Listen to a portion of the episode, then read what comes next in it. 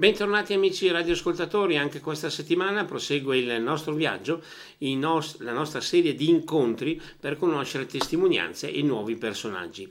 Eh, oggi ci incontreremo e la ringraziamo per essere con noi in questa puntata con la dottoressa Maria Dolores Novati, collegata con noi telefonicamente. Pronto dottoressa? Buongiorno, buongiorno Luca. Ecco, grazie innanzitutto per aver accettato il nostro invito. Per entrare grazie. nel vivo della nostra chiacchierata, direi subito, parliamo con una dottoressa, quindi direi che il punto di partenza è, è la decisione di dedicare la propria vita al, al settore sanitario. Come è nata questa idea e qual è stato il suo percorso? Guardi, è un'idea che parte da molto lontano. Io sono sempre stata appassionata fin da quando ero piccolissima di poter capire cosa succedeva all'interno dei vari corpi. Ho incominciato con gli insetti, con i fiorellini e poi piano piano negli anni sono arrivata chiaramente al, al, corpo umano perché il mio desiderio era quello di aiutare il più possibile le persone a stare bene. Pertanto mi sono avvicinata prima alle, a delle tecniche strutturali come la fisioterapia, poi ho studiato medicina biologica in America e lì mi sono appassionata proprio per le varie terapie che sono naturali, perché questo è lo scopo della medicina biologica, cioè ci sono quattro anni di medicina generale uguali per tutti, poi c'è la specializzazione. Specializzazione che implica di curare in modo più naturale possibile, quindi anche con tecniche molto antiche. Poi in America ho conosciuto l'osteopatia, lì è stato un amore straordinario, una passione incredibile, al punto che l'ho portato in Italia e poi insieme ad altri abbiamo lavorato tanto affinché ci fossero delle scuole molto serie per la preparazione degli osteopati e soprattutto per il riconoscimento sia come tecnica che come eh, figura professionale, certo. perché voi mi insegnate che in Italia se non si ha un riconoscimento è difficile poter lavorare. Certo. L'osteopatia mi è piaciuta soprattutto per le tecniche molto dolci e non invasive. Poi eh, chiaramente io partivo perché in America ho fatto anche chiropratica, ho fatto tante cose. Poi ho messo insieme tutte le tecniche che io ho acquisito negli anni e ho formato una mia tecnica di lavoro che ho chiamato, un mio metodo di lavoro che ho chiamato Kama. Kama l'ho preso dal nome induista che vuol dire amore, ma nel senso più generale della parola. Vuol dire amore per se stessi, amore per gli altri, amore per l'abbondanza intesa come salute, come stare bene, come vivere bene con noi stessi, con gli altri e con la natura che ci circonda, perché è molto importante anche l'ambiente. Poi mi sono avvicinata alla medicina tradizionale cinese, ho studiato agopuntura alla Sorbona, ho lavorato in Cina per eh, diverso tempo proprio a Beijing nell'hospital number 66 e in Bis Clinic e quindi diciamo che nella mia vita sono venuta a contatto non solo con tecniche diverse di approccio al paziente e di applicazioni, ma soprattutto a livello di etnie diverse. Questo ti apre molto la mente per i loro usi, i loro costumi, il cibo, perché il cibo è fondamentale. Il cibo non è solamente un fatto di essere eh, insieme e di passare una serata o un pranzo con la famiglia e con eh, le persone a cui vuoi bene o gli amici. Quindi non è solo un fatto conviviale, ma soprattutto in altre culture come i cinesi o anche i russi è anche un fatto di educazione alimentare per la salute. Questo ci tengo molto a sottolinearlo perché certo. attraverso il cibo possiamo arrivare a complementare quello che può essere una cura. Tutto questo però, pur con cure naturali o strutturali, manuali, io tratto molto a livello manuale, con tecniche manuali di manipolazione, ecco come l'osteopatia o altro, eh, porta chiaramente a raggiungere quel benessere che è importante, che è lo star bene, cioè riportare l'equilibrio. Questo non vuol dire escludere la medicina allopatica, quella che è la nostra medicina, perché ognuno di noi ha le sue specializzazioni. Io collaboro anche con diversi medici, ci sentiamo per i nostri pazienti in modo da ottenere il massimo del, del benessere appunto della persona. Ecco, possiamo dire un percorso lungo e anche variegato, che però come diceva lei prima sì. ha preso spunto da un passo molto importante, la volontà di aiutare gli altri. Esatto, sì sì, la volontà di aiutare gli altri e non solo io che lavoro, ma pure a volte magari posso essere anche chiacchierona però cerco di, eh, di, spiegare al paziente il perché è arrivato ad avere quel tipo di problema. Noi sappiamo che tanti problemi possono essere anche di natura emotiva. Ad esempio una persona che ha un grande dispiacere potrebbe col tempo, dato che il dolore è talmente grande, somatizzarlo sul corpo. Allora, se tu tratti sotto, solo il corpo e non vai sulla causa del problema, che è uno stato di disagio a livello emotivo, chiaramente non otterrai un buon risultato. Starà benino, però non starà bene. Allora è molto importante anche spiegare il perché, capendo la causa da cui ha generato quel tipo di problema. Poi io posso lavorare a tanti livelli per quello che mi compete oppure inviando la persona magari da uno psicologo perché può darsi che all'inizio abbia bisogno di qualche aiutino. Per quanto mi riguarda, invece io parlo tantissimo con il paziente perché deve capire quali sono i suoi problemi anche a livello spirituale, a volte addirittura di religione o perché hanno litigato con la sorella per un'eredità o perché è morto un figlio, cioè possono essere tanti i problemi, i più variegati, i più disparati. L'importante è capire perché io ho quel dolore e perché è diventato somatico, perché io sento un dolore alla spalla, perché io quella spalla non la muovo più eppure non sono caduto e quindi non ho avuto nessun trauma, non ho avuto nessun strappo muscolare, perché faccio le radiografie, vado a fare le ecografie in quanto seguo quello che mi dice il medico, l'ortopedico, però non ottengo risultato. Non ottengo risultato perché la causa è da un'altra parte. Certo. Ecco, questo è il mio modo di vedere Chiaro. le cose. Certo, non è facile, anche perché ogni volta devi adattare anche alla trasformazione del, di questo dolore. Ogni volta che arriva un paziente, il paziente chiaramente ha modificato la sua postura perché magari gli hai fatto un trattamento, però ha modificato anche il modo di vedere le cose, perché se il paziente sta meglio è chiaro che ha un approccio diverso anche con il problema, riesce a vedere del positivo la luce, come diciamo noi, no? Io vedo la luce adesso mentre prima vedevo solo nero, perché stando male non riuscivo neanche a essere obiettivo nel trovare una soluzione. Quindi il mio modo di lavorare va ad implicare tante sfere, tante sfere della persona, appunto dall'alimentazione alla postura, alla, alle compressioni vertebrali, insomma tanto, tanto, certo. ai rapporti individuali con un vero e proprio modo di agire, io direi a 360 gradi, che tra l'altro nel corso di questi anni l'ha portata non solo a dedicare la sua attenzione diciamo, al territorio, almeno alla, alla zona circostanze, ma aprire i propri orizzonti senza confini, possiamo dire così? Esatto, sì.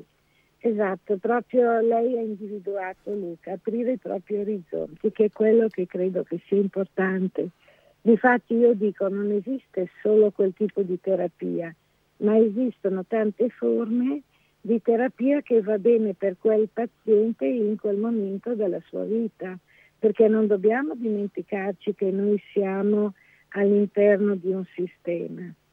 Vari sistemi che sono complicati, sono singoli ma nello stesso tempo sono interconnessi.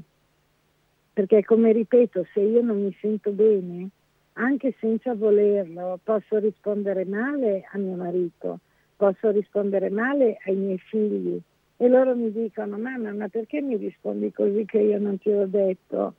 Non ti ho detto nulla affinché tu ti possa alterare. Quindi capite cosa vuol dire? È molto importante questa cosa, è una cosa inconscia. Certo. È quasi come se la persona si mettesse in uno stato di difesa, no? Io sto soffrendo, non voglio che tu mi disturbi e pertanto ti blocco e ti aggredisco più o meno violentemente, perché anche le parole, per quanto possono sembrare innocue, non sono innocue, a volte fanno più male di uno schiaffo. Ecco, e quindi è molto importante anche migliorare il rapporto della persona con i cari e con tutte le persone cui viene a contatto. Anche, sì. Ecco, stavo solo aggiungendo questo, uh, questa attenzione per il benessere degli altri, l'ha portata secondo me a dedicare l'impegno anche per le persone più lontane da noi ma anche più bisognose.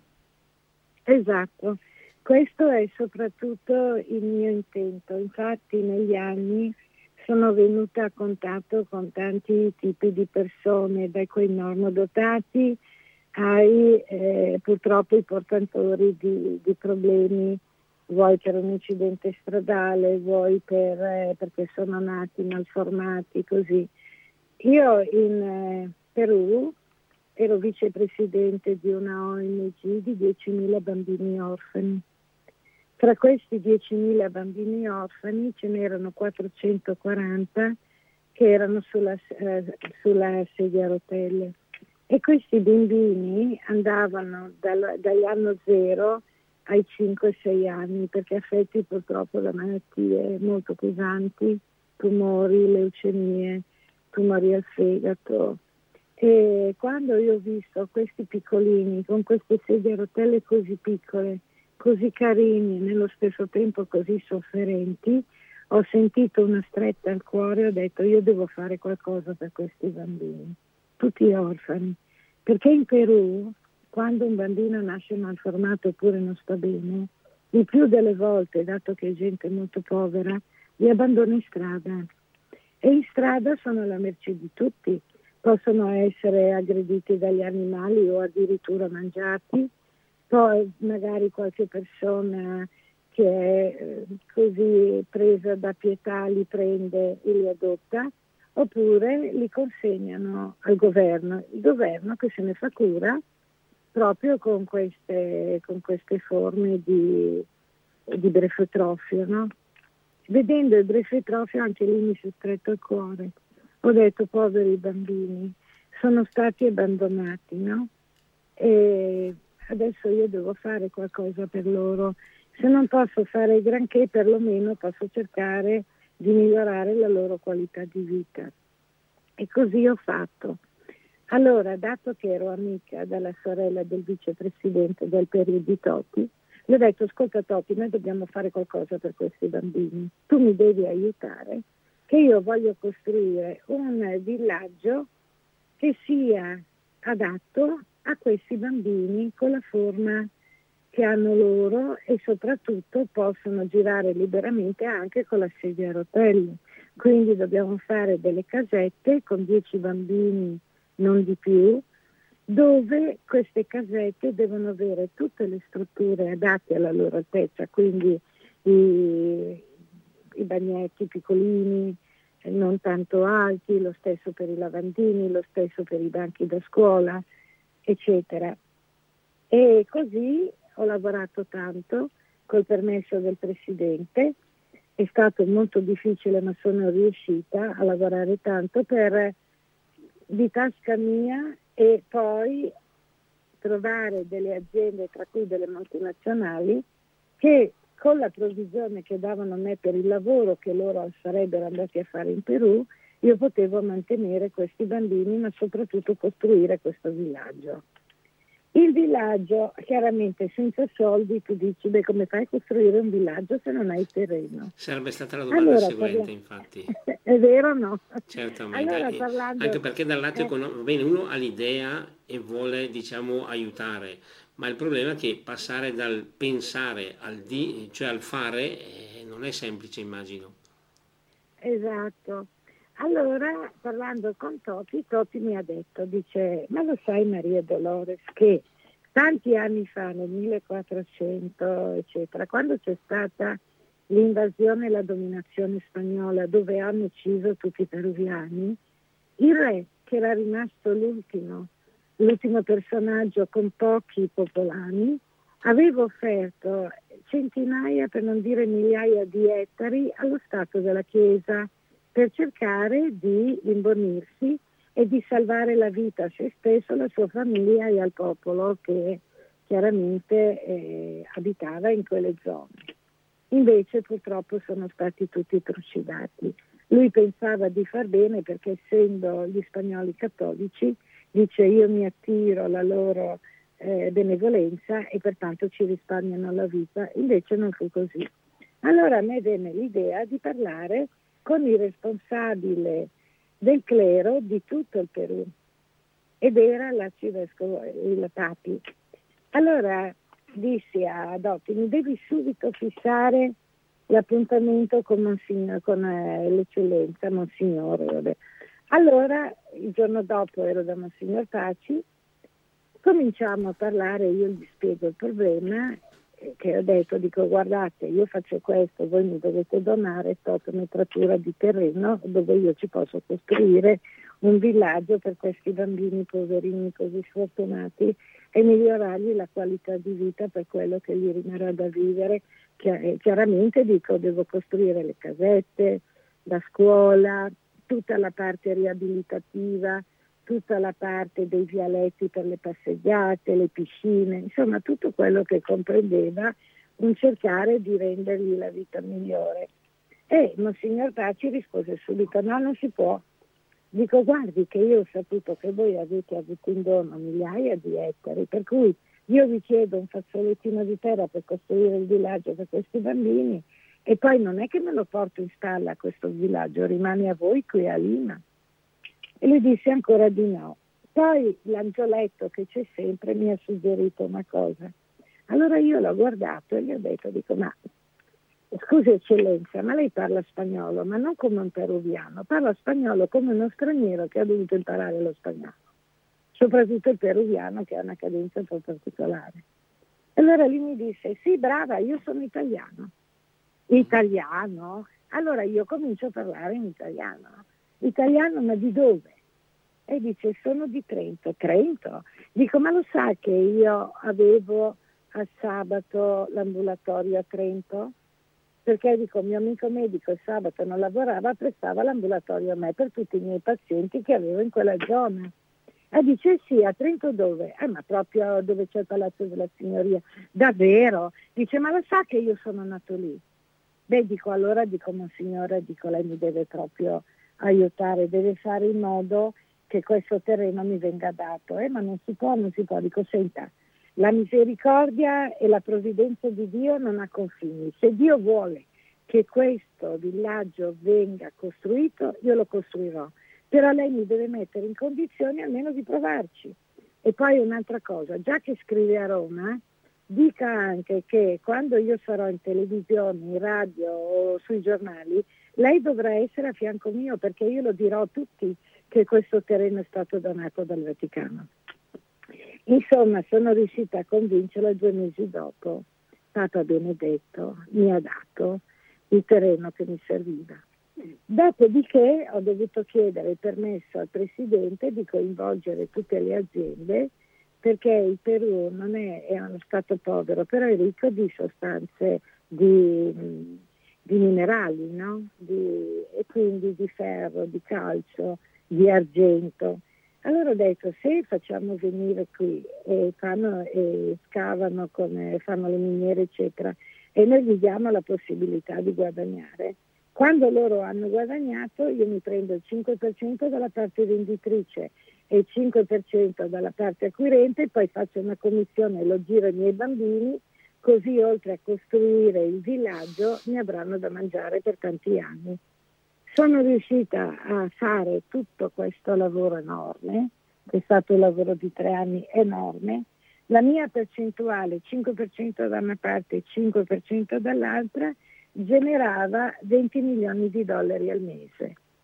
Io non ho ottenuto neanche un centesimo, ho girato tutti questi soldi al governo, ho fatto una, una commissione di controllo perché i soldi erano per i bambini e non per gli altri e la cosa sono riuscita a realizzarla. C'è questo bel villaggio che si chiama Squadriglia d'Esperanza dove appunto eh, ci sono questi bambini meno fortunati. Poi lì ho organizzato tutto un sistema di volontariato ho chiesto alla popolazione chi voleva seguire questi bambini, ho anche specificato che non avrebbero avuto stipendio, però avrebbero avuto una casa e tutto quanto gli necessitava. Se avevano bisogno di un vestitino potevano chiederlo, di un paio di scarpine, eccetera. La cosa importante è che avevo organizzato anche l'ambulatorio di pronto soccorso con i medici, gli infermieri, eccetera, tutti senza essere pagati. Io poi là avevo adottato una bambina che però aveva subito tre interventi al cervello per un tumore maligno molto brutto e purtroppo si è spenta molto piccola, però è stata contenta. E allora la signora che accudiva la mia piccola e altri nove bambini, perché ogni casetta era per dieci bambini, allora un giorno gli ho chiesto, ma tu che sei ancora una donna giovane, perché hai deciso di fare volontariato con me? In un posto dove lavori tanto perché da sola devi curare dieci bambini paralizzati, notate, paralizzati da sola, e dico non percepisci neanche un peso. E lei mi rispose, dice vedi, io ho 48 anni, da noi i bambini si fanno molto giovani, a 12 anni avevo già i miei due figli, i quali da adulti si sono sposati e sono diventata nonna. Due anni fa sono rimasta vedova e dato che i miei figli stanno bene loro non hanno bisogno di me, invece questi bambini sì. Capite? Certo. Quando ti senti dare queste risposte con tutto questo amore, con tutto questo cuore, come puoi non aiutarli?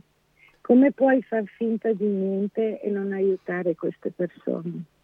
Ecco, tra l'altro questi pensieri mi sembra che abbiano, se vogliamo usare questa espressione, ma è giusta, fatto, operato questo vero e proprio miracolo che sono riusciti a portare da una sfida che apparentemente poteva sembrare anche impossibile, l'hanno trasformata in una bella realtà dunque. Pronto? Eh, sì, sì. Eh, la sento molto male. Si fa quello che si può, Luca. E c'era un grande insegnamento a parte Gesù, però Madre Teresa cosa diceva? Se tutti noi facciamo una goccia del mare, alla fine abbiamo formato l'oceano. Allora bisogna sempre fare passo dopo passo, no? E bisogna essere proprio altruistici, non bisogna pensare a se stessi oppure dire, oh, guarda, io per cinque anni ho 20 milioni di dollari al mese, sono diventata straricca, ne tengo uno, no, perché anche quell'uno, 20 milioni in quel paese là, poteva dare il mantenimento per due anni a questi bambini, con tutto quello che gli necessitava, mantenendo anche tutto un villaggio con tutte le spese che ci sono nel villaggio. Eh sì, senza dubbio davvero Quindi, il lavoro da fare è tanto, ecco. immagino, infinito si può dire. Sì, a me piace, poi tante altre cose perché ho costruito altri eh, due Belfry Trophy in Somalia. Ecco, insomma, nel mio piccolo ho cercato di fare con i miei soldi, sempre con i miei soldi, perché la gente dice ma nessuno ti aiuta. Quando è il momento nessuno ti aiuta, anche perché poi le opere che faccio sono visibili, non è che ti dici no non si vedono, oppure boh, chissà che fine fanno questi soldi, li vedono tutti che fine fanno e allora ho detto va bene, Dio vuole questo, io faccio di tutto. Ho lavorato tantissimo nella mia vita, sette giorni su sette, senza contare mai le ore. durante il giorno senza riposi, senza niente, però sono riuscita a realizzare queste cose. Certo. E poi nel mio lavoro l'altra cosa molto bella e devo ringraziare anche l'avvocato Boroni per la sua Olympia Athletics perché eh, già da tanti anni io mi ero avvicinato anche agli atleti paralimpici. Ne abbiamo preparati alcuni anche per le Olimpiadi di Londra, eccetera, e adesso poi con l'Avvocato Boroni abbiamo dei bei progetti per questi atletici che andranno poi, sono campioni italiani, eccetera, e andranno anche alle Olimpiadi. Certo. Quindi capisce che abbiamo tanti progetti, tutti realizzabili, pur eh, se abbiamo la buona volontà di farlo. E tra l'altro non ci paga nessuno, capisce? È proprio la passione è proprio vedere il sorriso sul viso di un bambino, su una persona che non cammina poi cammina, che ti dice grazie, adesso la vita mi è cambiata. Sono tutte queste cose poi alla fine che contano, no? Progetti molto importanti che noi eh, racconteremo, affronteremo nella seconda parte di questa nostra puntata perché per ora diamo la linea alla regia per uno spazio musicale, dopo torneremo in diretta in compagnia della dottoressa Maria Dolores Novati. Linea alla regia. E torniamo in diretta, dopo la musica tornano le parole, in nostra piacevole e gradita compagnia la dottoressa Maria Dolores Novati che ringraziamo ancora una volta per averci dato la sua disponibilità. E abbiamo fatto una rapida carrellata di alcune sue iniziative importanti e nell'ultimo tratto prima della musica abbiamo parlato anche di ehm, sport, attività e anche benessere per, legati anche a atleti diversamente abili. Anche questo, lo chiedo alla nostra ospite, è un capitolo molto importante. Sì, è un capitolo molto importante perché vedete, tante persone nascono con delle malformazioni, ma altre lo diventano.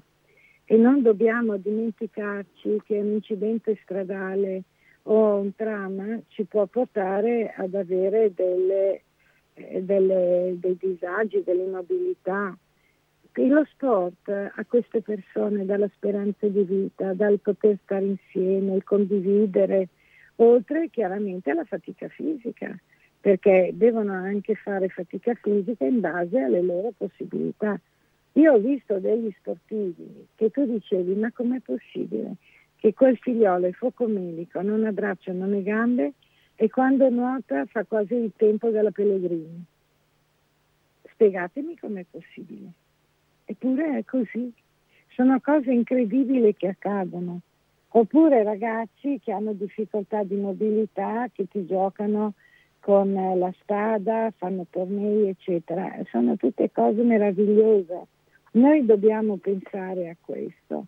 Abbiamo la fortuna di stare bene, abbiamo la fortuna di avere tutti i nostri arti al posto giusto, di non avere malformazioni congenite.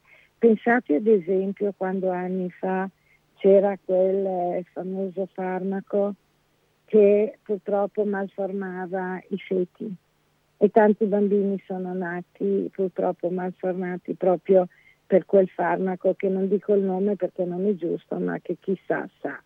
Ecco. Quindi questi bambini che trovano la difficoltà già nei parenti, perché poi non dimentichiamoci che le famiglie sono abbandonati a loro stesso, molto spesso non sanno neanche come comportarsi quando hanno un disabile in casa. Quindi eh, il mio desiderio è quello di formare anche le persone, le famiglie appunto, a sapere come comportarsi con questi bambini prima, ragazzi poi e uomini poi. Ecco, perché è molto importante l'approccio familiare, l'amore che tu devi dare, perché alla fine non c'è tanto di importante l'amore. E quando poi tu da singolo, solo, ti ritrovi a fare sport e quindi cominci ad avere una speranza di vita diversa, dove dici, vedi, anche se io ho il braccio paralizzato, però posso tirare un peso, posso fare il lanciatore di peso, posso fare il lanciatore di giavellotto con l'altro che è buono, posso correre, anche se non ho le braccia, però le gambe io posso correre e quindi posso fare dell'atletica Avete idea cosa significa per queste persone? Avete idea che gli state dando la vita? Avete idea cosa vuol dire dai andiamo a mangiarci un gelato insieme? Piccole cose, ma sono queste che fanno la vita. Quelli che invece stanno bene, chiaramente è tutto un altro discorso, ma cerchiamo di avvicinarci anche a quelle persone che sono state meno fortunate di noi. Io ho curato un atleta croato che era un campione di nuoto. Lui era nato appunto focomelico, senza braccia e senza gambe e faceva quasi il tempo della Pellegrini. Quando l'ho detto prima, non l'ho detto, parlavamo tanto, abbiamo fatto tanto. Poi, dato che io sono un formatore, no? ho avuto scuole di osteopatia e quant'altro, allora gli ho detto, ma sai che tu potresti fare il formatore? Beh, lo sapete che è diventato uno dei formatori a livello di coscienza e di evoluzione spirituali più importanti del mondo? Lui fa conferenze in tutto il mondo, si è sposato con una bellissima ragazza, hanno due bambini meravigliosi, quindi vedete, anche se a volte dici io sono così, cosa posso fare? non può mai dire perché non sai mai cosa ti riserva il futuro. Ecco. E lui ha trasformato sua, questo suo disagio, io lo chiamo disagio perché non voglio pensare diversamente, comunque questa sua disabilità in qualcosa di straordinario e di utile per tutti. Potremmo dire, da quello che appunto anche ci stiamo raccontando, che senza dubbio l'errore fondamentale sarebbe da non fare è quello di non arrendersi oppure di non spaventarsi davanti a quello che potrebbe essere un, un ostacolo, un problema, ma c'è la possibilità di superarlo. Certo, e soprattutto bisogna imparare a parlare, perché molto spesso nelle famiglie c'è una specie di pudore e anche di vergogna, se me lo permette e questo porta ad una chiusura e all'impossibilità degli altri a volte anche di entrare e di darti una mano. Se tu non parli, come possono gli altri sapere che tu hai bisogno? Poi se tu non parli, eh, uno ti può dare anche dei consigli, dei, magari non può aiutarti in modo materiale, però ti può sempre dare un consiglio, ti può venire a prendere il ragazzo, portarlo a fare una passeggiata mentre tu magari vai da parrucchiere, perché anche le mamme poverine non, po- non sono mai libere, non è che possono dire guarda io voglio andare da parrucchiere, prendo e vado, e no perché c'è questo figliolo. Allora se anche tra di noi avessimo più senso del bene comune, di dire ok, quanto tempo è che non vai parrucchiere? Un mese, ok, vengo lì, io, prendi l'appuntamento, che vengo lì io, sto io con tuo figlio, te lo prendo, te lo porto a fare un giretto. Ecco, vedi, anche questi sono piccoli gesti che fanno sentire la famiglia che qualcuno se ne prende cura, non sei dimenticato, non è solo tuo figlio dimenticato, ma anche tu famiglia non sei dimenticata. Piccoli gesti però abbiate il coraggio, e questo lo grido fortemente, abbiate il coraggio di dire hai bisogno di aiuto e chi ha bisogno di aiuto di chiederlo. Mi raccomando, certo. piccoli gesti, piccole cose ma importantissime.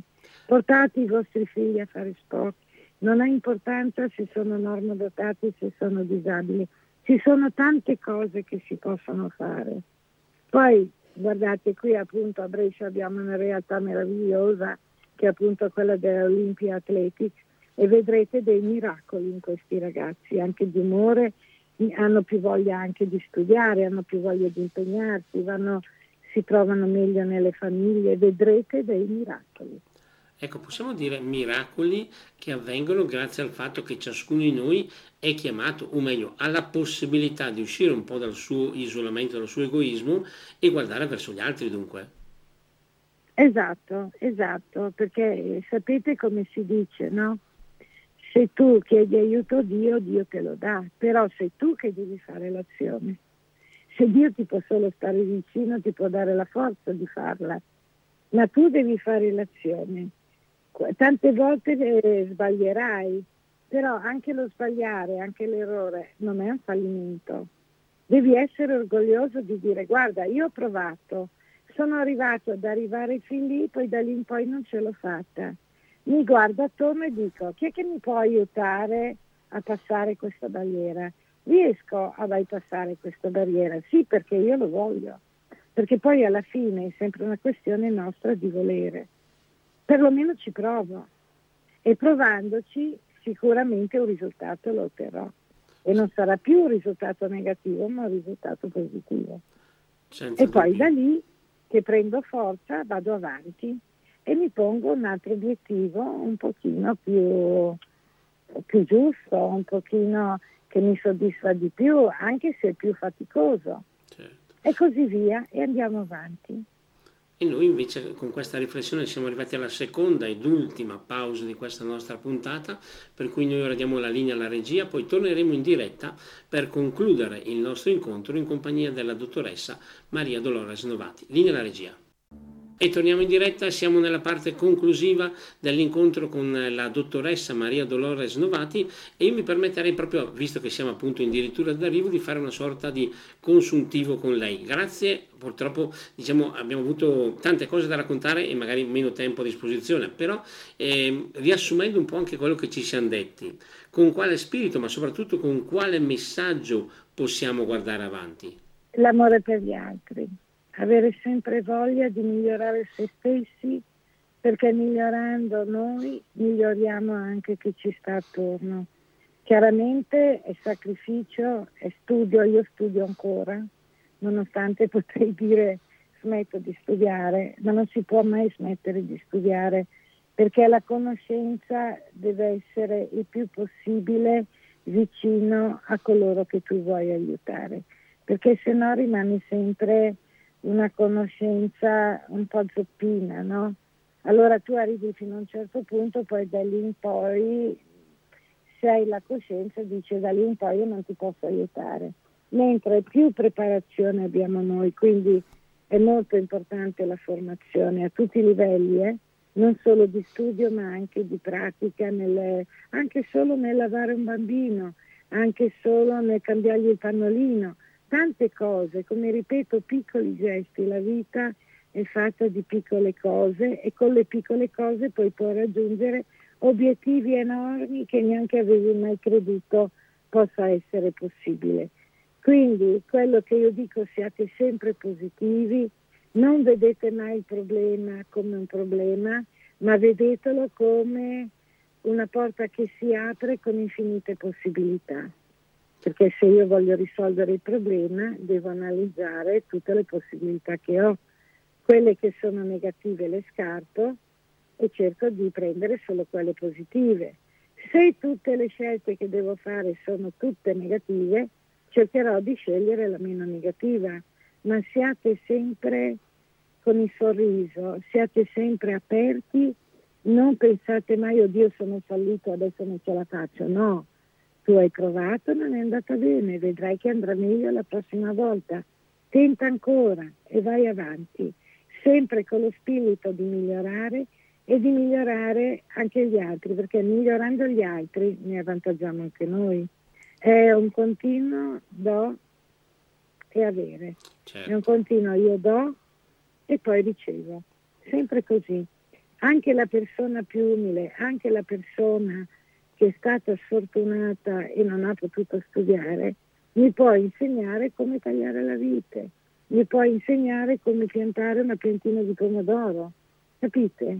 La conoscenza è a tutti i livelli, quindi non chiudiamoci mai alle possibilità, cerchiamo sempre di essere aperte, possibilisti, ma soprattutto amiamo tutto, dobbiamo amare tutto il creato chiaramente nelle varie forme d'amore, perché è chiaro che l'amore per mio marito è diverso da quello di mio figlio, da quello da un amico, da quello degli altri. Però l'amore, come lo intendo io in senso universale, lo intendo amore nell'aiuto e nel benessere degli altri come del mio. Quindi è un reciproco scambio continuo un reciproco scambio continuo che ci ha condotti alla conclusione di questa nostra puntata per la quale io mi permetto di ringraziare davvero in modo particolare la dottoressa Maria Dolores Novati per essere stata con noi. Davvero Grazie. il suo è stato un contributo molto interessante e piacevole. Grazie a voi che mi avete ospitato. Grazie Naturalmente nel concludere mi allungo anche con questa annotazione in bocca al lupo per i suoi prossimi progetti, che sappiamo sicuramente ne avrà ancora altrettanti da portare avanti, per cui buon lavoro, come abbiamo detto prima. Grazie. e io ringrazio anche chi è stato con noi nel corso di questa nostra puntata, speriamo naturalmente di essere stati piacevoli e interessanti, a voi tutti buon proseguimento di giornata e a risentirci la settimana prossima.